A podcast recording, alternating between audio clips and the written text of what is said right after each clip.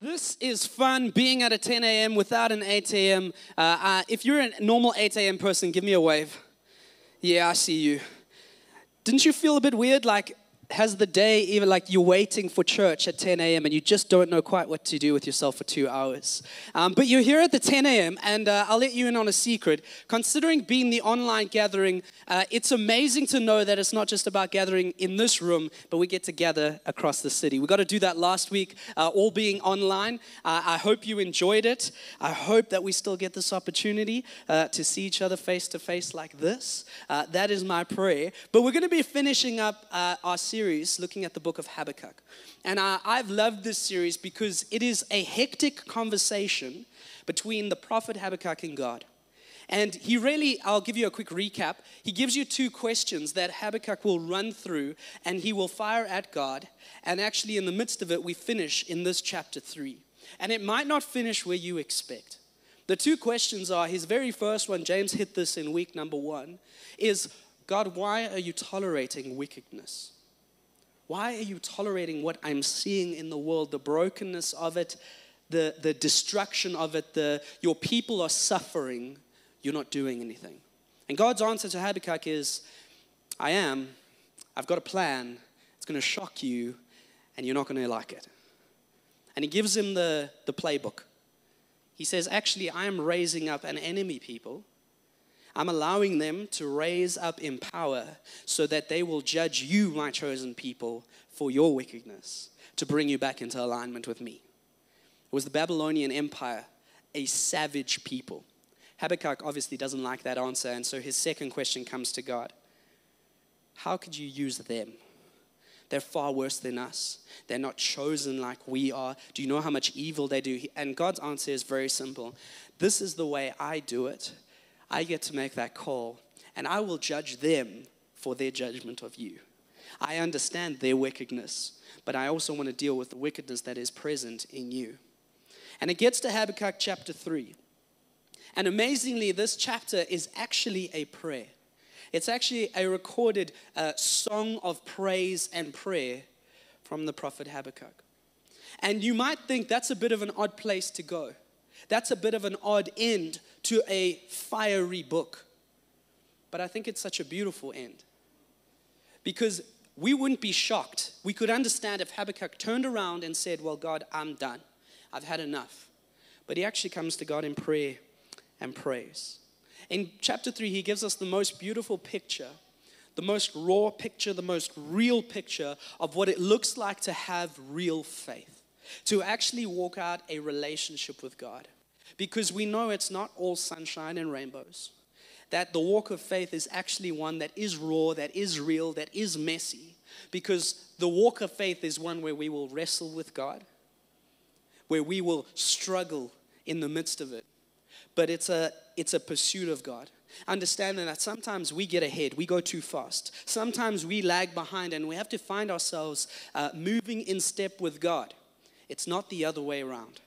And Habakkuk comes to this part and this point.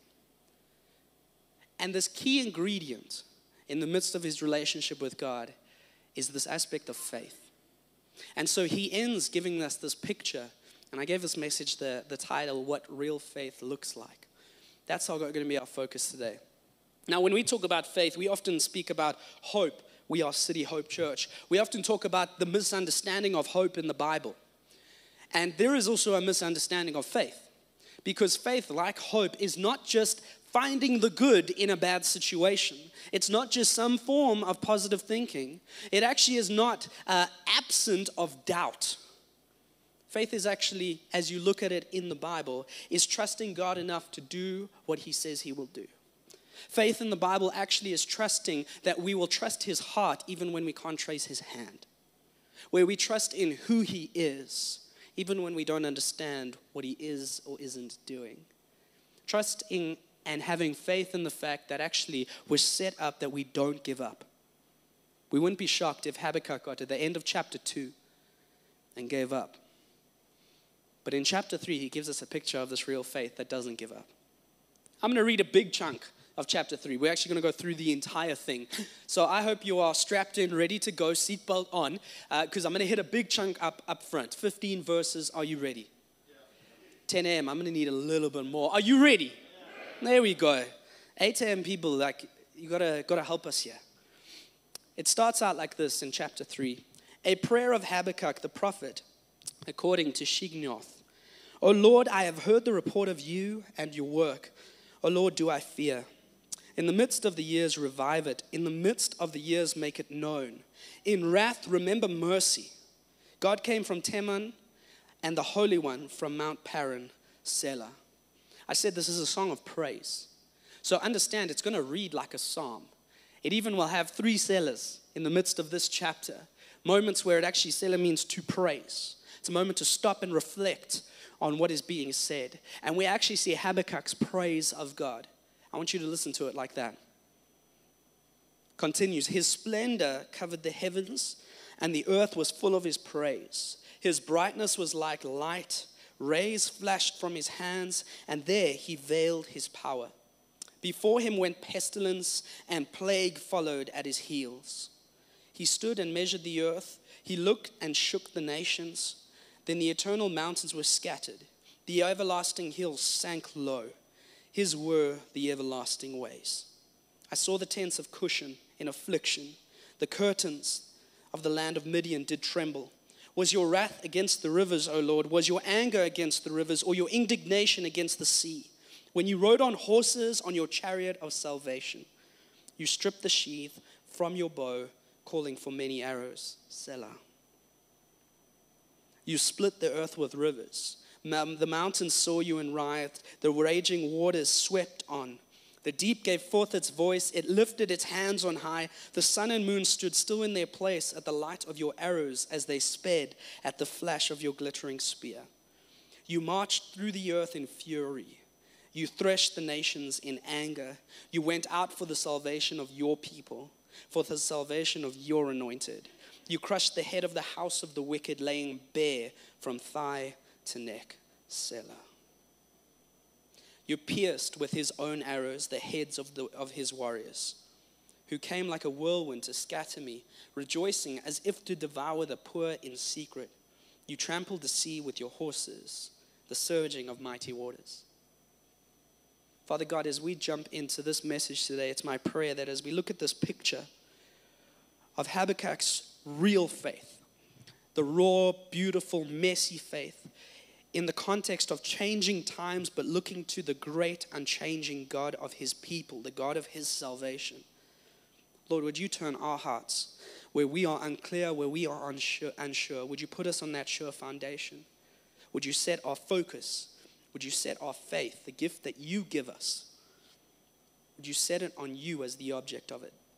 The one to carry us forward, to bring all mercy, all grace, all understanding to us. Would you be over my words? Would this be your message, not mine?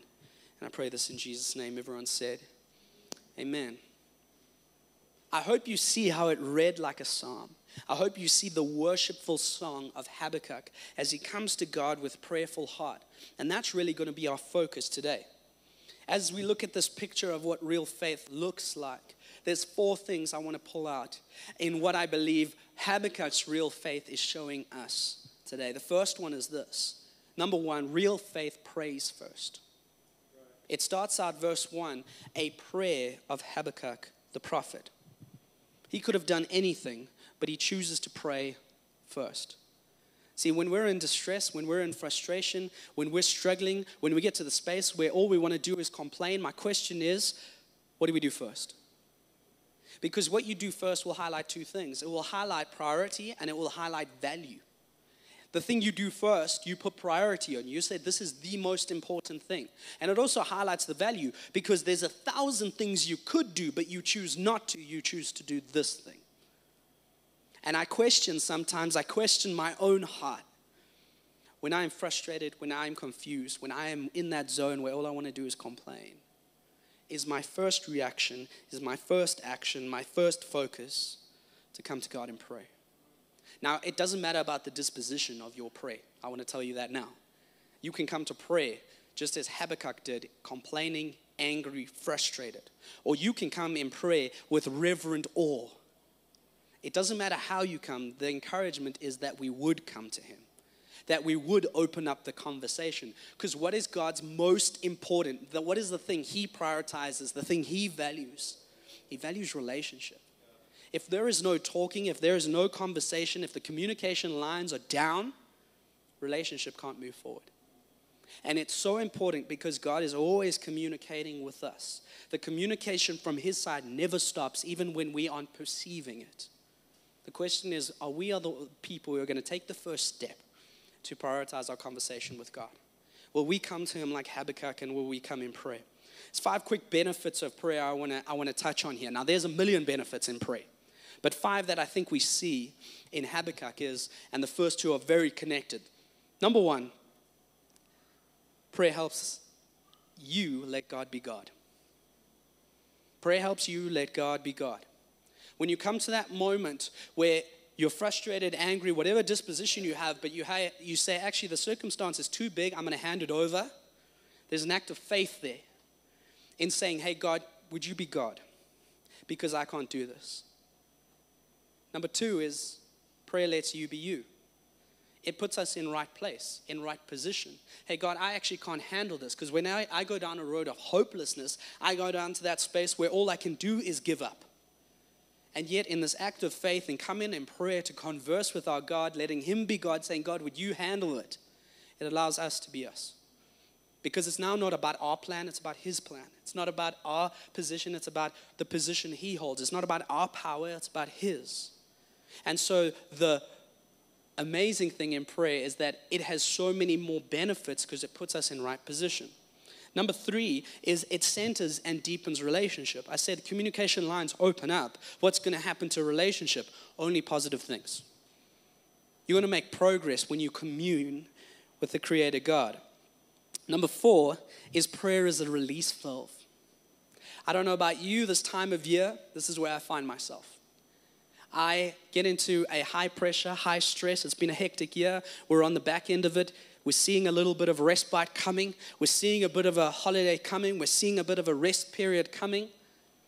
And it doesn't do very good because as the pressure and the stress begins to raise, it feels like there's something that needs to release. I keep warning everyone around me uh, our staff, family, friends. When I get into this zone, my fuse gets very short.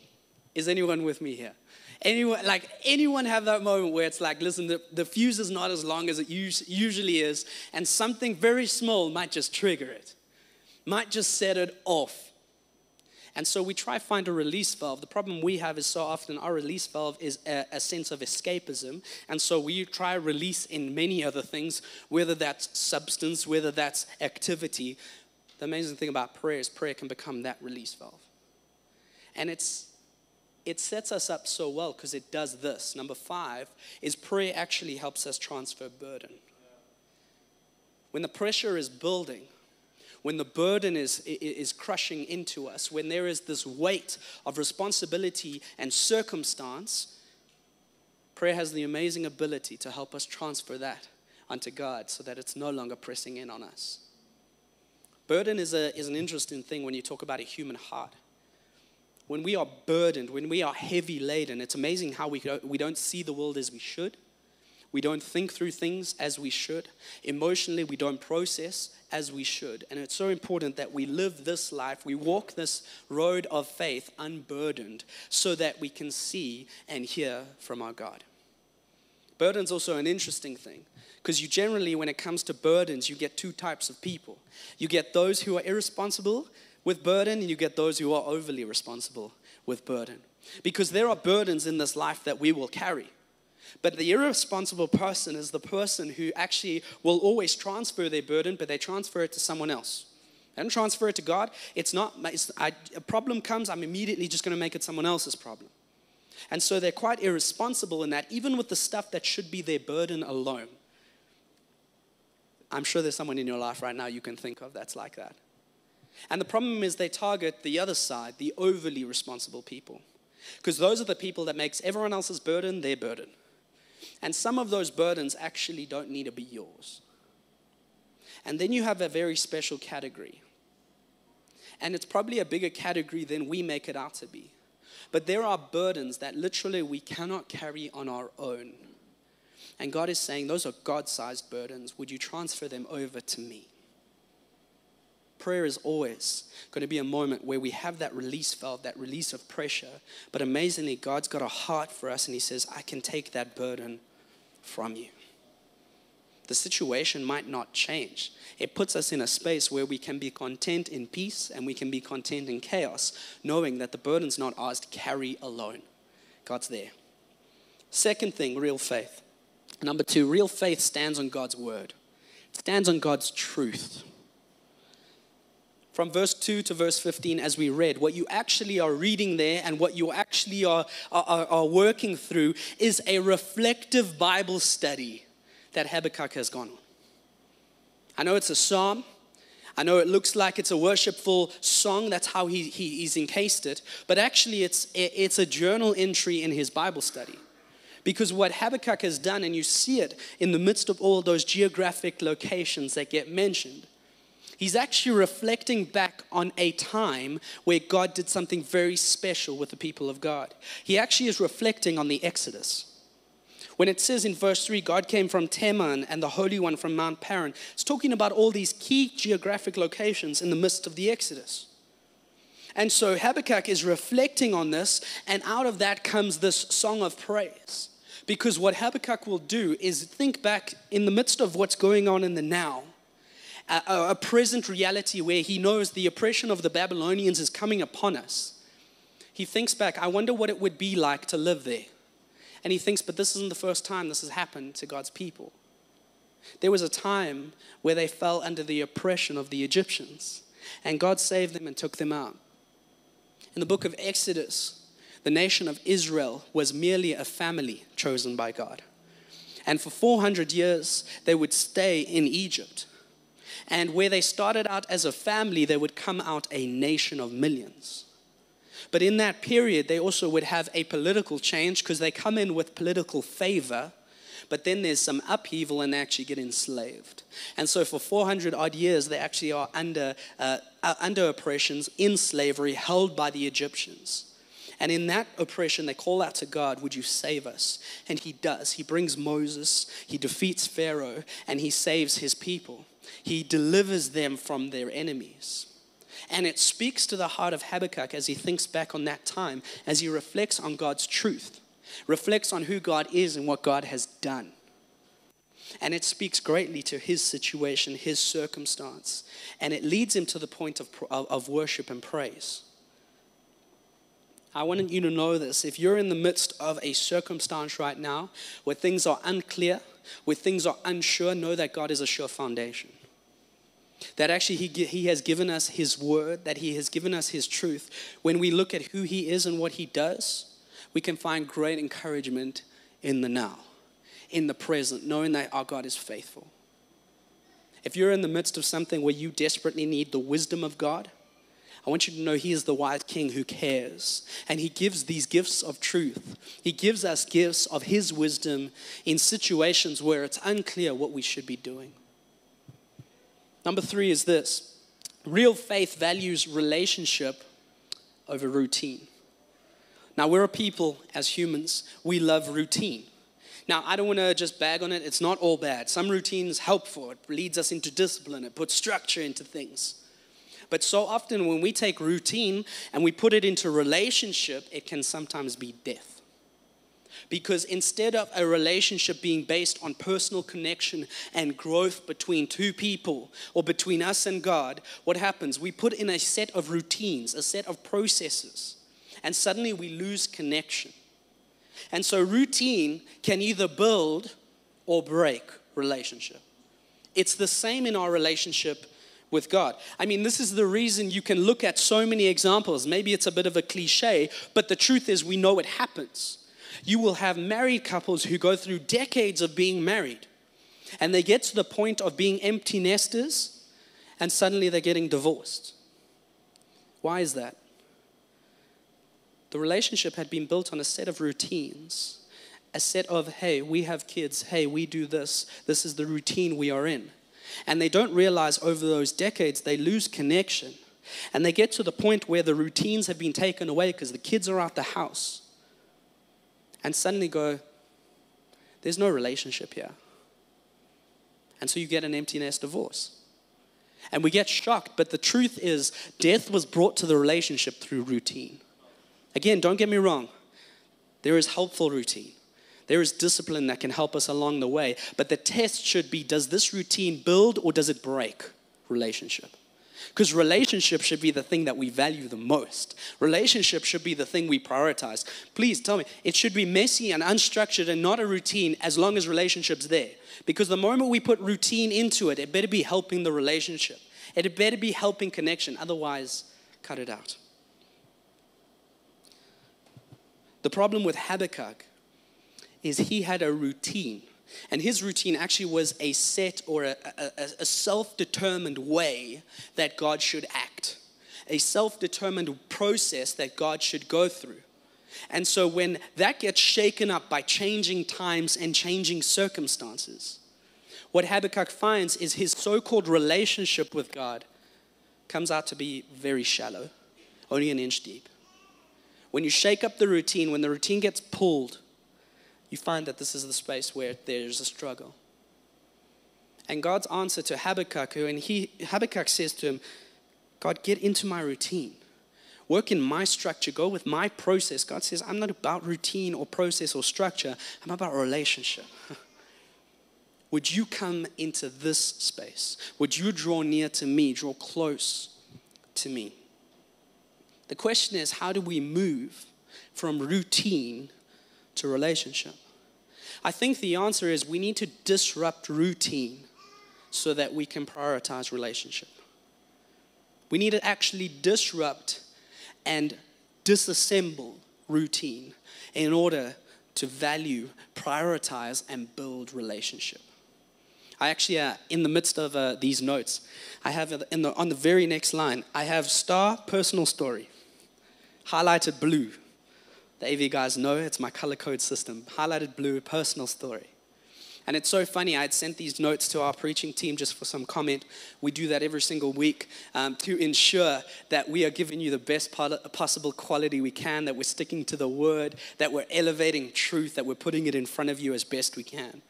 And a comment I got from James was, dude, loved it. Here's some comments, da da da da da. Oh, I saw you included a personal story. I don't know what the personal story is, but it seems like a good place for it. And the funny thing is, James didn't know. I don't even know what the personal story was. I just put it in there and said, well, I'll work it out later. I'll give you some behind the scenes. When you put in a preach together, it's important to bring a story sometimes. And sometimes it fits nicely. It's a story that comes out and it's like, well, it's happened and God reveals truth and you're like, I'm going to use that somewhere and, and God works it in. And then comes a moment where you're like, I feel like this needs a personal story. I don't even have one. And uh, I want to tell you, I'm not for making a story up. I get in that space and say, God, would you reveal it? Would you remind me of something?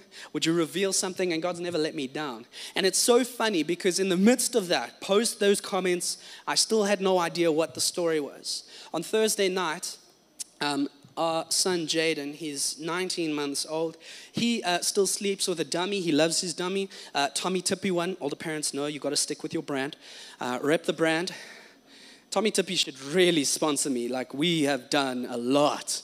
Um, he had actually broken two of his dummies, basically, because now he's got teeth uh, and he had broken them. And so he only had one remaining. And the one remaining went, went, went for walkies on Thursday night. We could not find it anywhere. And it came to bedtime, which is the horror, because you now have a 19 month old who wants to sleep but can't because the dummy's not there. And Nikita looked at me with those eyes of, I think we need to make a plan here. It's after hours. There's no shop open, there's nothing. And so I did what any parent's ever done. You look for the 24 hour pharmacy. And uh, the one at Flora Clinic didn't stock Toppy, Tommee Tippee. Luckily, I phoned ahead to check. They didn't have it. So my only option was one thing just up the road here, Olive Olivedale. 24 hour pharmacy. I was like, it's going to happen. And I thought, oh, this is actually, it's a bit of a drive. It's going to be great because I can actually put some work into this preach. I often, when I'm preparing, I'll think it through, I'll talk it through. I talk out loud, I just talk to myself. I'm talking to Jesus, but it's okay. Um, and I was like, this is going to be great. I'm going to have a drive, a whole drive there, a whole drive back, just to talk about preach, talk it through, get my thoughts right. It's going to be amazing. I had set my routine for what this would look like. God, would you get on board with that? I'm doing a good thing. I'm preaching. I'm, I'm going to speak to your people. Get on board with that routine. I want to tell you, from my house to Olivedale and all the way back to Olivedale, I didn't think about this preach once. Because, I, and it was put there by God. God gave me a thought hey, it's a good thing, let's put on a worship song. And I did. And in the midst of that, it gripped a hold of me. And so for that entire experience, and I just want you to know, I got all the way there, and they didn't have Tommee Tippee, and the, only only the pharmacy side was open, not the click side. So I couldn't get anything. It was a fail. Lord came through. We found the dummy, thank goodness, under a bed somewhere. But for that entire journey, I just got basically 45 minutes, which is rare, which is a, a, a, good thing to find 45 minutes in the midst of a toddler household. 45 minutes where I got to worship and I got to pray. And I got to pray through stuff that I've been wanting to pray through that I haven't had time to stuff that God was doing in my heart, stuff that I needed to work through and process, stuff that, that was burden in me that needed to be transferred. And so, for 45 minutes, in the midst of a routine that was planned, it got, it got disrupted and it actually became a beautiful opportunity for relationship. And I think so many of us can get into that space where we have routines of schedule. And again, don't hear me wrong, there's disciplines and spiritual disciplines and, and all these things that are helpful. But if they break relationship, they shouldn't be there. And if you're stuck in the routine, I want to encourage you. Let the routine get disrupted so that you can prioritize relationship. Because it's in relationship that we're connected. It's in, in relationship that we get to go, you know, I know this is a back to basics message. I get it. But it's so important that you hear it. That's how important relationship is. Number four is this Real faith worships in the gap. Habakkuk has this worshipful song, this worshipful psalm, this worshipful prayer throughout chapter 3.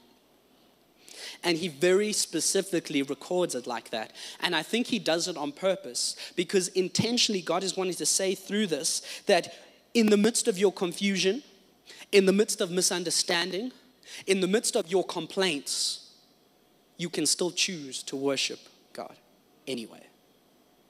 Look how he ends it, verse 16 to 19. This is his peculiar response. In verse 16, he says, I hear and my body trembles. My lips quiver at the sound. Rottenness enters my, into my bones. My legs tremble beneath me. Yet I will quietly wait for the day of trouble to come upon people who invade us. Though the fig tree should not blossom, nor fruit be on the vines. The produce of the olive fail, and the fields yield no food.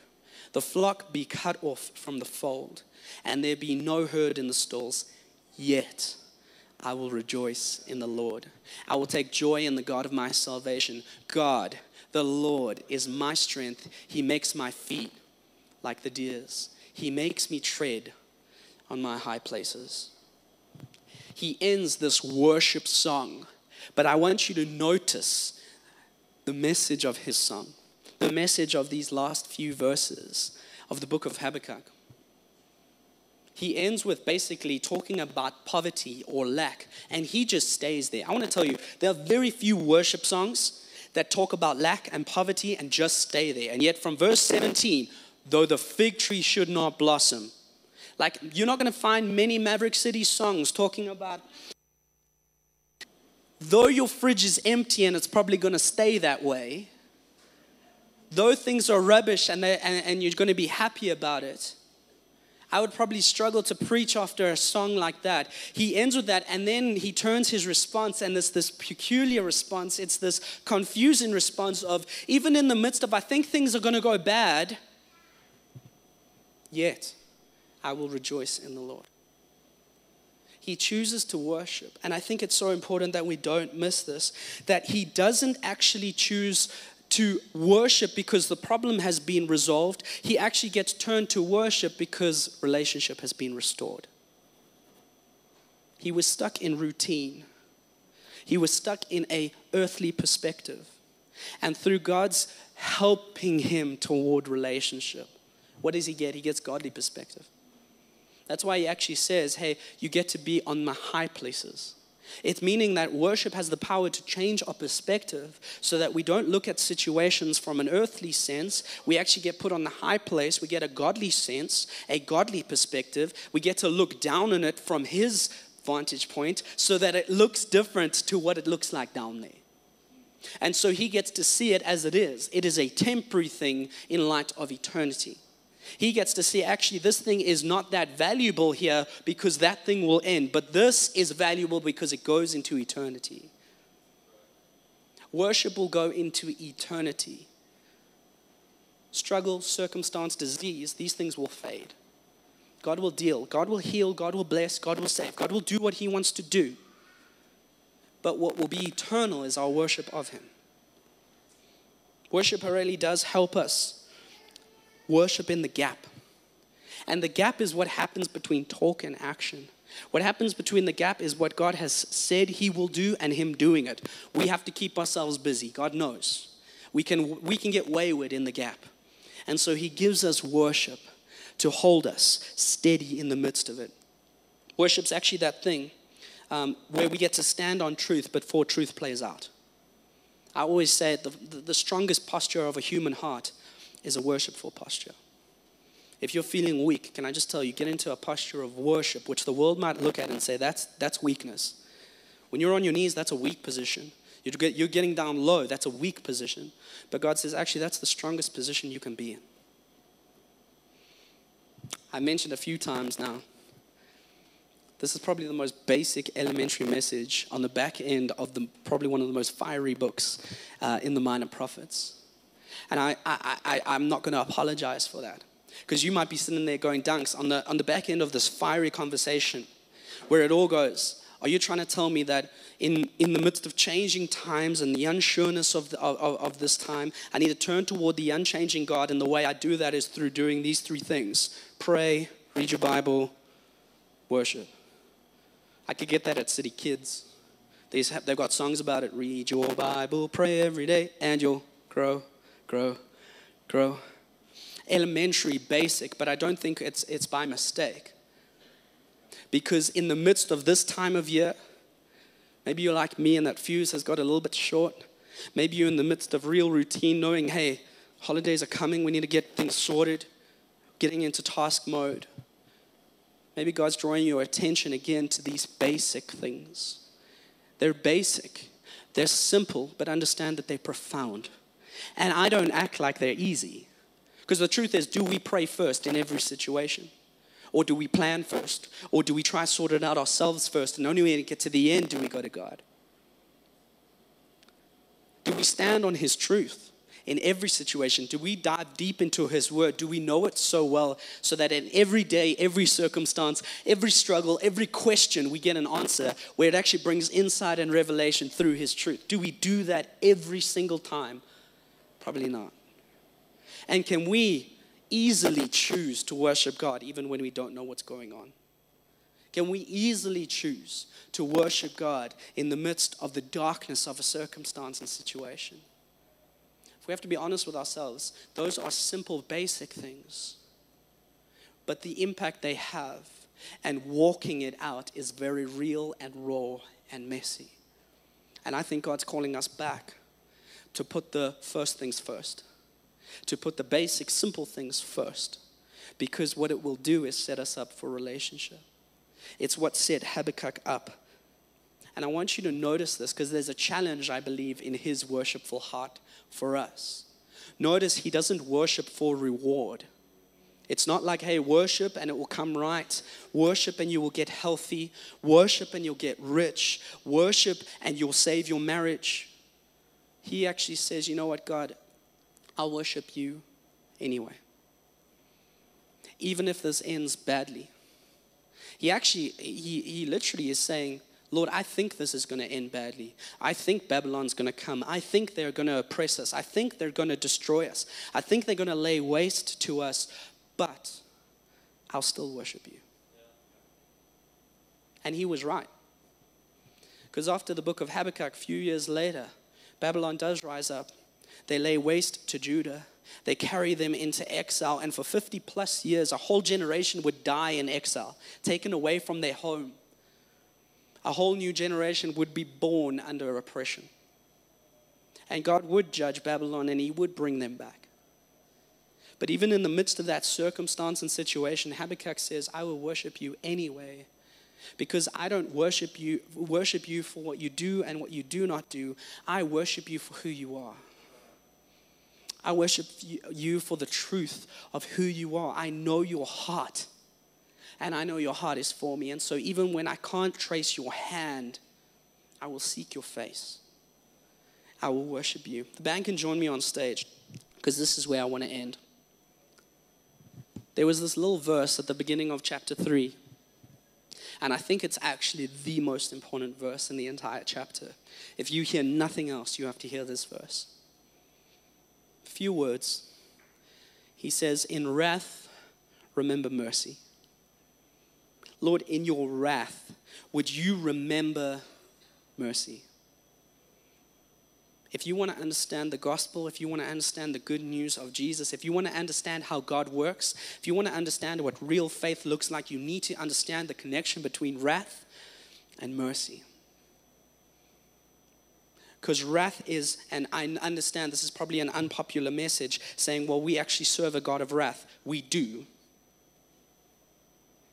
And that's not popular because it sounds like we've got an angry God but it's so connected to his justice, to him making things right, and so connected to his holiness that we have to understand it in its right place.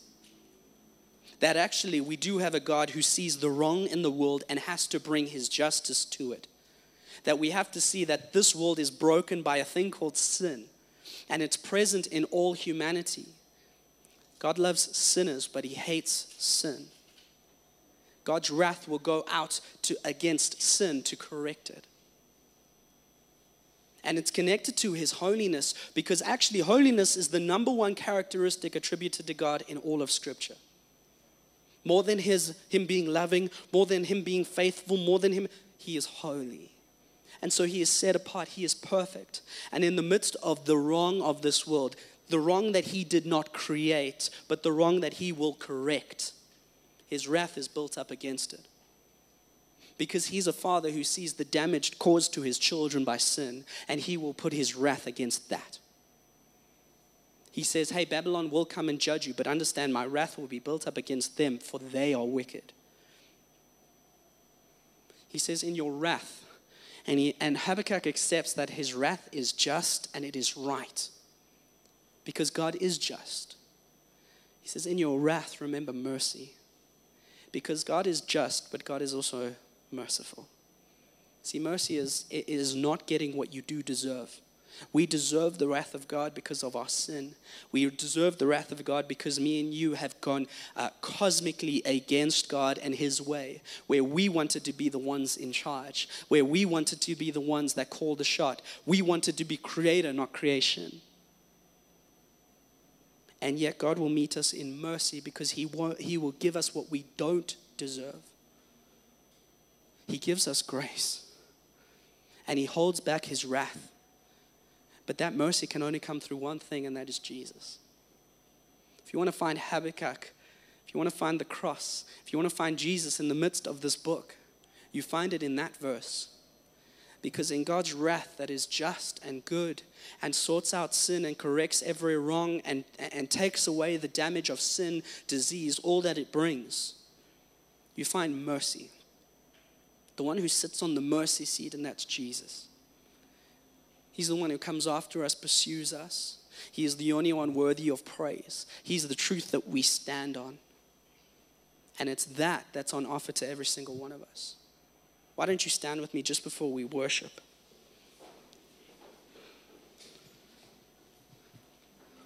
I don't know what's been speaking to you right now. I don't know where God's been poking at your heart. But I want to make it very, very clear and overt that if you are someone that has not accepted the mercy of Jesus, today's the day. That actually, when we are not in Jesus, the wrath of God will rightly come against us. But in Jesus, that wrath changes game, changes everything. because the wrath of God was poured out on Jesus on the cross to pay for our sins, so that in Him we don't get death, we get life. That in the death that He took, we receive full life. We re- receive the full payment for our sins because He's the one who takes on the wrath of God for us. He's the one who sits on the mercy seat, who gives us a way out, who makes a way for restoration. I want to encourage you if you want to take that step today, please do it. You can come up, chat to me, chat to Vaughn, chat to Sai afterwards. We'd love to actually lead you into that. I don't want to make it a quick little moment. I actually want that to be something that we do and we and we focus on and understand what the, the immensity of that moment. And maybe if that's something you've already done, I want to encourage you. Maybe there's uh, something else that's spoken to you. Maybe you've got caught up in routine and God's saying, hey, I want to disrupt that to get into a relationship. Do you know where it starts? It starts right now as we worship in song. Because even in the midst of that routine, why don't you break the routine?